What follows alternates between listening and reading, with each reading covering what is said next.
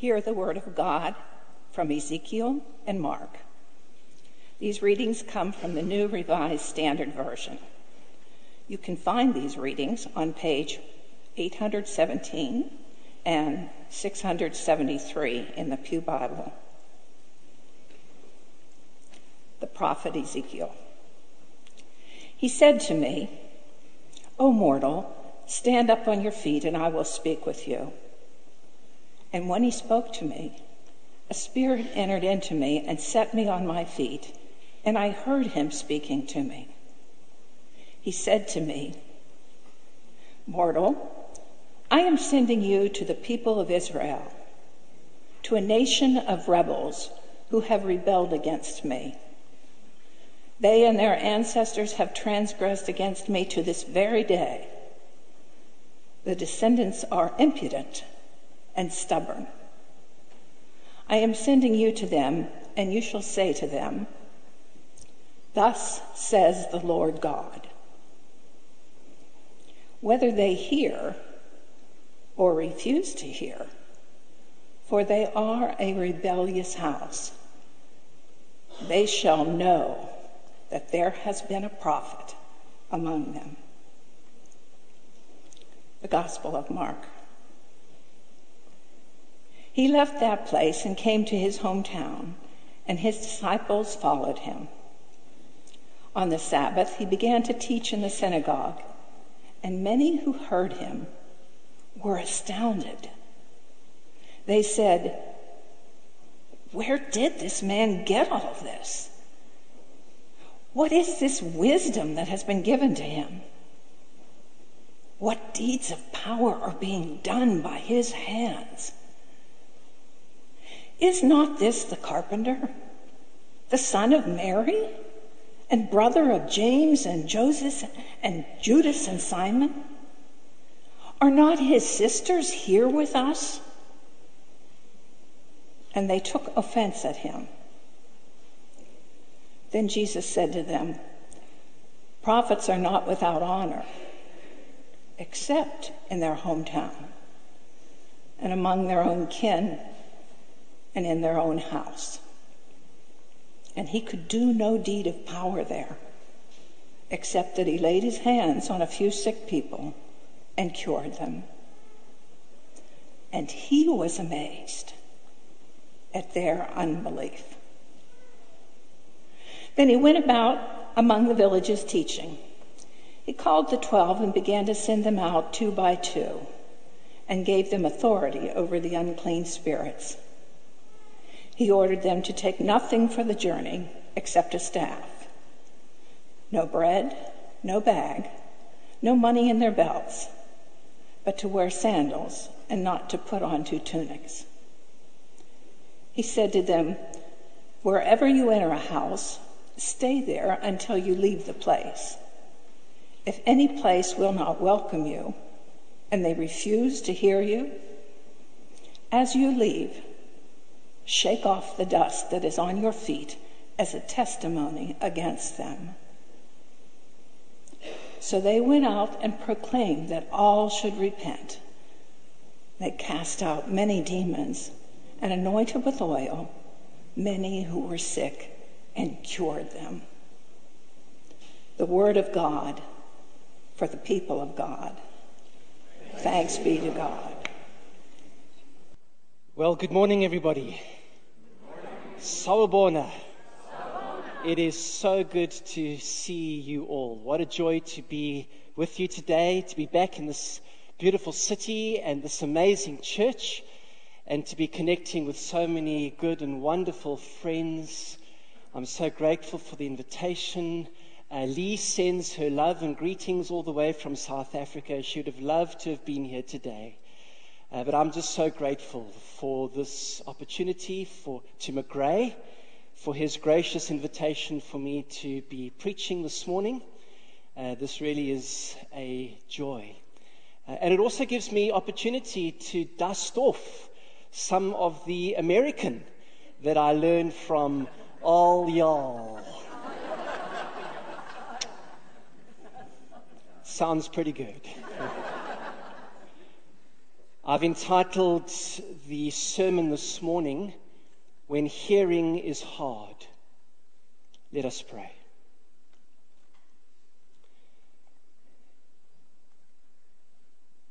And now, living God, speak to us a living word, and by your grace, may we hear through Jesus Christ our Lord. Amen.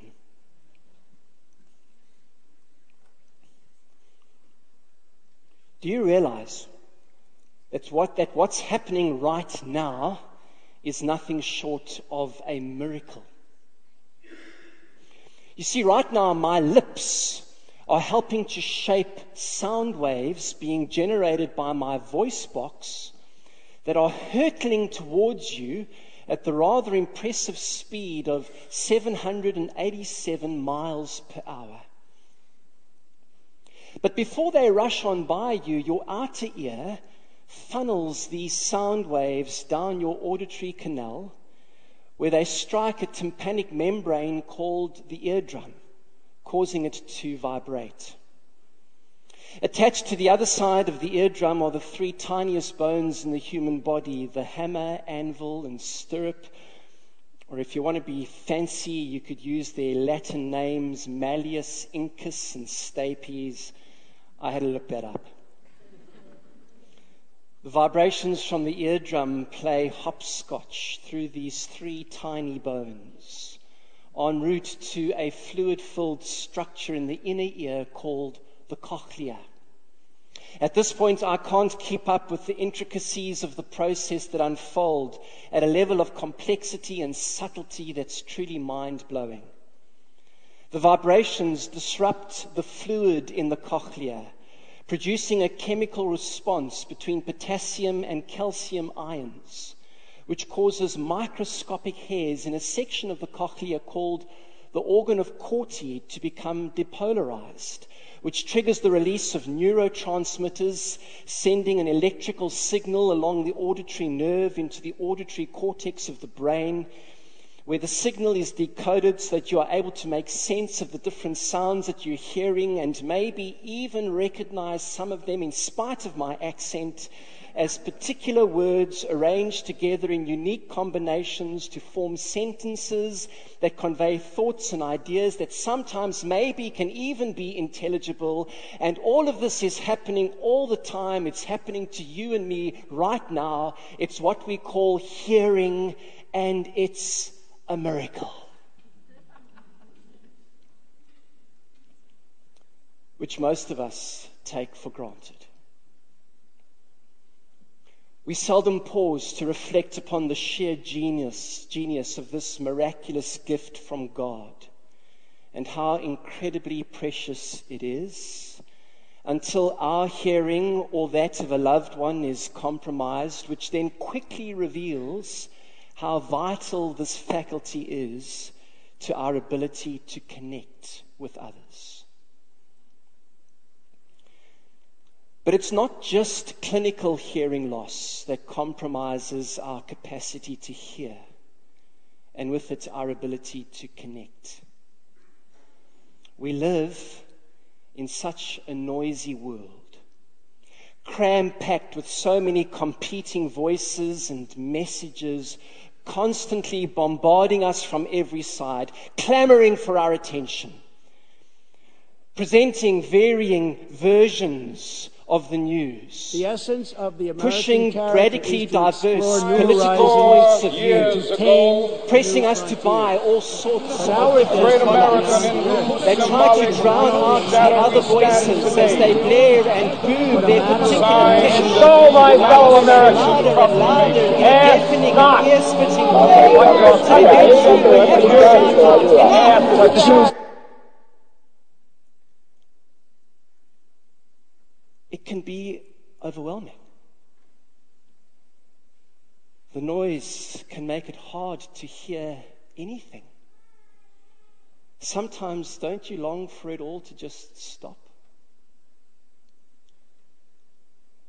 Especially those voices you don't particularly care for.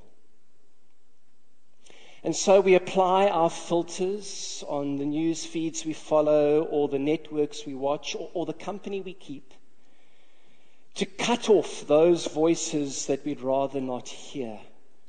Voices that typically come from the other side, which I guess is understandable. It's a necessary survival strategy, I suppose, to stop going absolutely barking mad. But at what cost? Especially when it's become so easy to dismiss points of view with which you disagree as fake news or maybe Fox News. And when that posture of dismissal of the voices with which you do not agree, when that becomes your default, especially when you've got 53.2 million followers on Twitter, but even if you don't, it really matters. It really costs.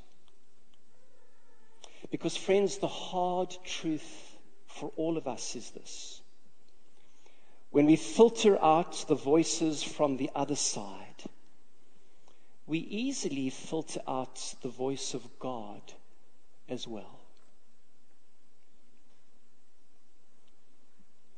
From the very first page of the Bible, God's voice is revealed to be one filled with the most incredible, creative, life giving power. When there was nothing to, that could hear except the darkness of a formless void, God spoke a word, light, and light appeared. And so it continued words full of imagination and longing and love poured out of the mouth of God, and the entire cosmos burst into being.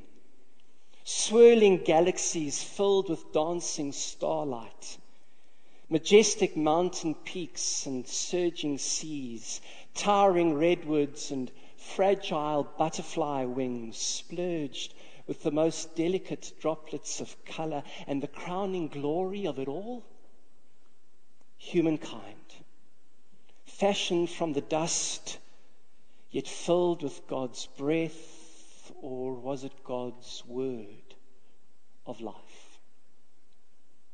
Surely, of all the voices, this is the one we most need to hear. Surely, this is the voice we dare not ignore. Yet, tragically, that's exactly what has happened in virtually every chapter of human history. Yes, God's ringing voice can be heard in the beauty of creation. We've, we've all been hushed, haven't we, by the song of a sunrise or captured by the penetrating whisper of a starry night sky. But even then, we still didn't really hear it. Or if we heard it, we couldn't hold it for more than just a moment. So God spoke the word over and over again in tablets of stone at Sinai in stories about the freeing of slaves and the toppling of tyrants, in the ringing words of prophets like Amos and the ringing music of singers like David, God spoke and sang and shouted and whispered, but still we wouldn't hear. Today's reading from Ezekiel gives us a glimpse into the anguish and long suffering of God because of our stubborn refusal to hear. God says to Ezekiel, I'm sending you to my people Israel, to a nation of rebels who have turned away from me. They're stubborn and obstinate, but I'm sending you to them. And whether they hear or refuse to hear, you shall say to them, Thus says the Lord.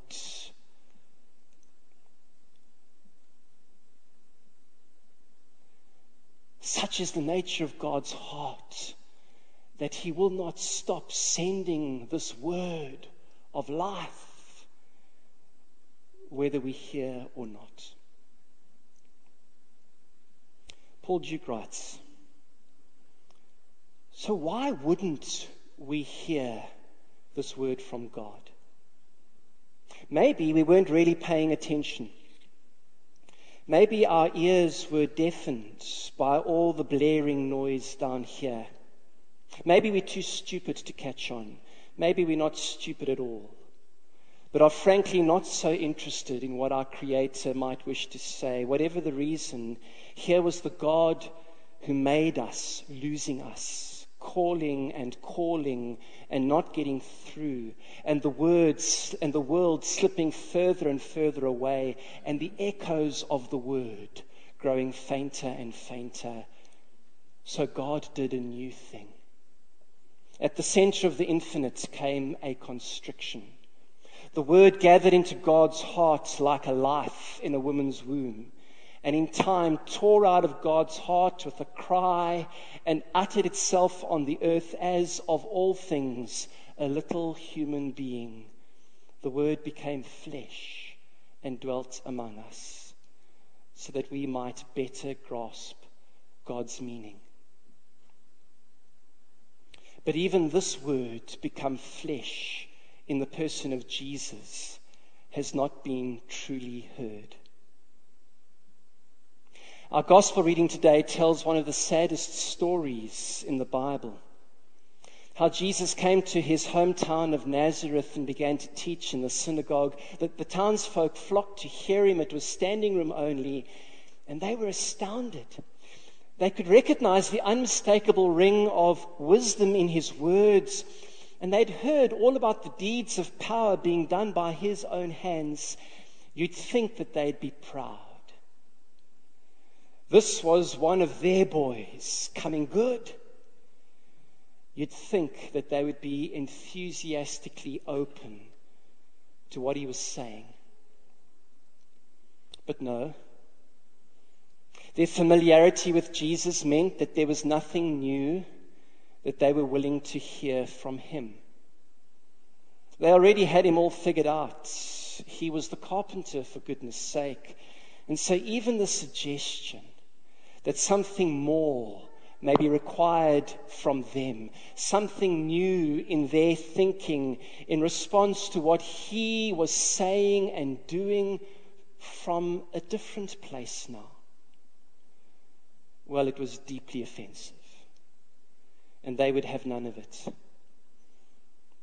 They refused to hear this voice coming from the other side of what they'd always assumed about Jesus. This voice expressing a different perspective from what they'd always presumed. In Luke's version of the story, they were so offended that they were filled with murderous rage and even tried to lynch him. And Jesus was amazed and I'm sure deeply saddened at their unbelief and their tragic refusal to hear the living word of the living God. But he refused to give up. Such is the nature of God's heart that this word would continue to be sounded. And so Jesus continued to speak that living word, whatever the cost, even though ultimately it meant a cross.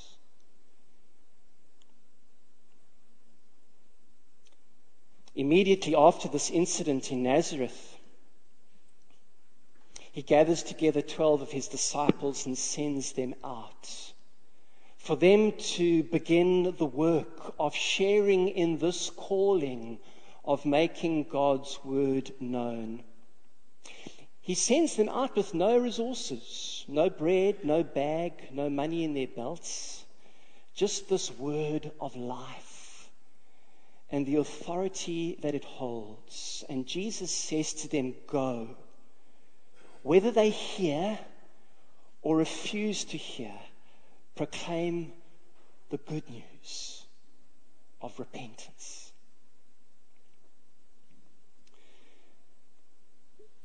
So, what is all of this saying to us today? Is there a word from God? For this particular moment that is ours, that needs to be heard, however hard it may be. Maybe from the other side of the border, in the anguish cry of an immigrant mother separated from her child. Maybe from the other side of the barrier of continued LGBT exclusion in the church, in the pain of women and men of sacred worth who still do not have a full place at the table because of who they are. Maybe from the other side of a wounded planet, in the searching question of an ocean choked up with the, pla- the plastic debris of our selfish lifestyles of convenience. There are many issues facing our worlds where surely we are needing to hear the voice of God. And so this morning, let me share what has been laid on my heart. I do so in obedience to that sense, and maybe you might hear in it a, a word from God. Maybe. So, about two weeks ago, I was passing through Maryland. By the way, you do know that to anyone else not from here who has a vague knowledge of the English language, it's actually Maryland. Though I accept you're entitled to pronounce your states however you may choose. Like Arkansas. Seriously? I mean, you've got Kansas and Arkansas. Are you just messing with people like me? Surely it's either Kansas and Arkansas or else Arkansas and Kansas.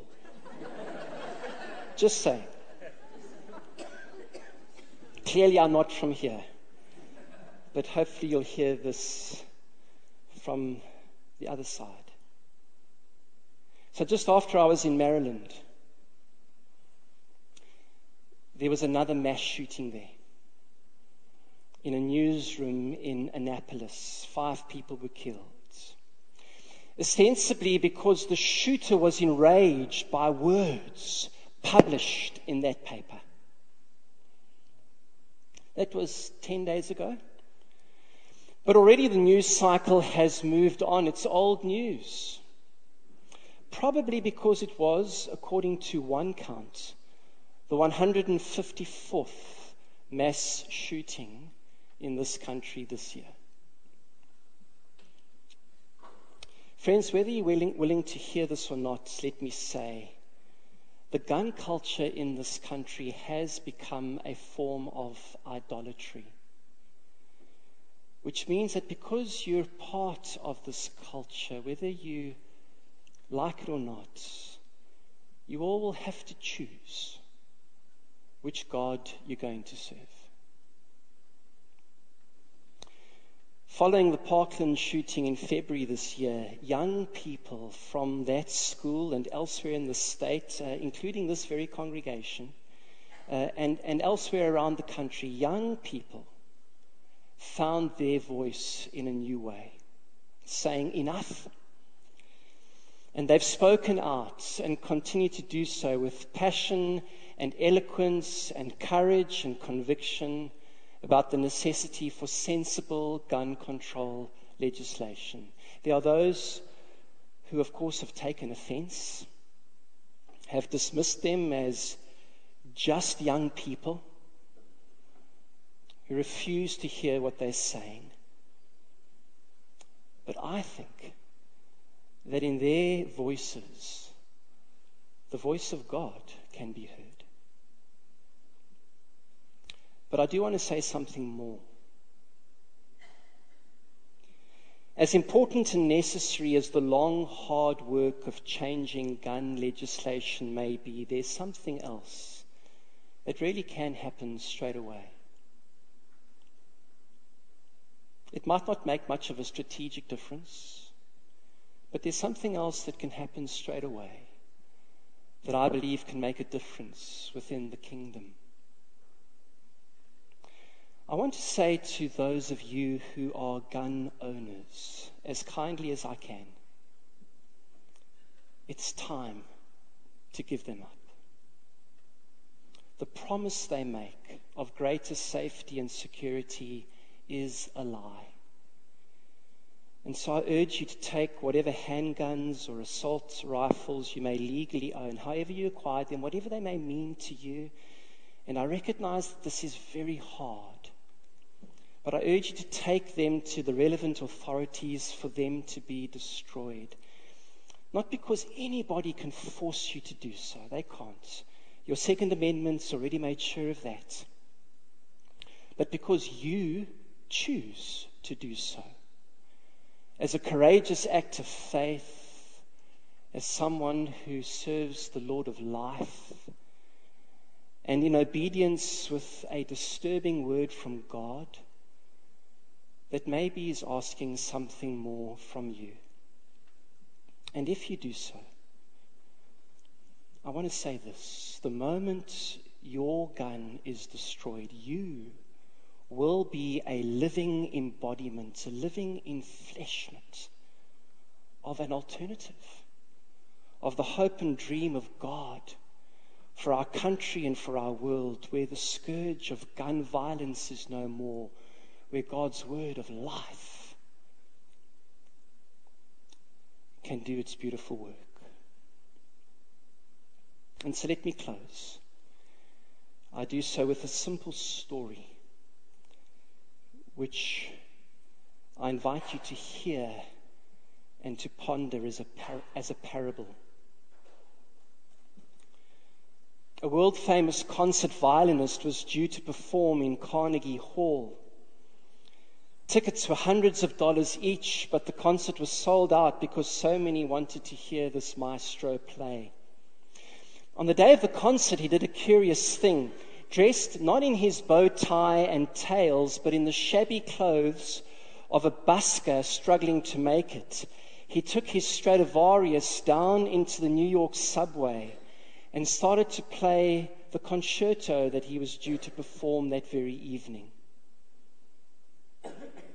The most amazing, magnificent music. But remarkably, nobody stopped to listen. The commuters, in their busyness and their cocoons of seclusion, just hurried on by, oblivious to the greatness and beauty in their midst except for one small child who stopped, listened, and smiled. Amen. Let's be quiet for a few moments together.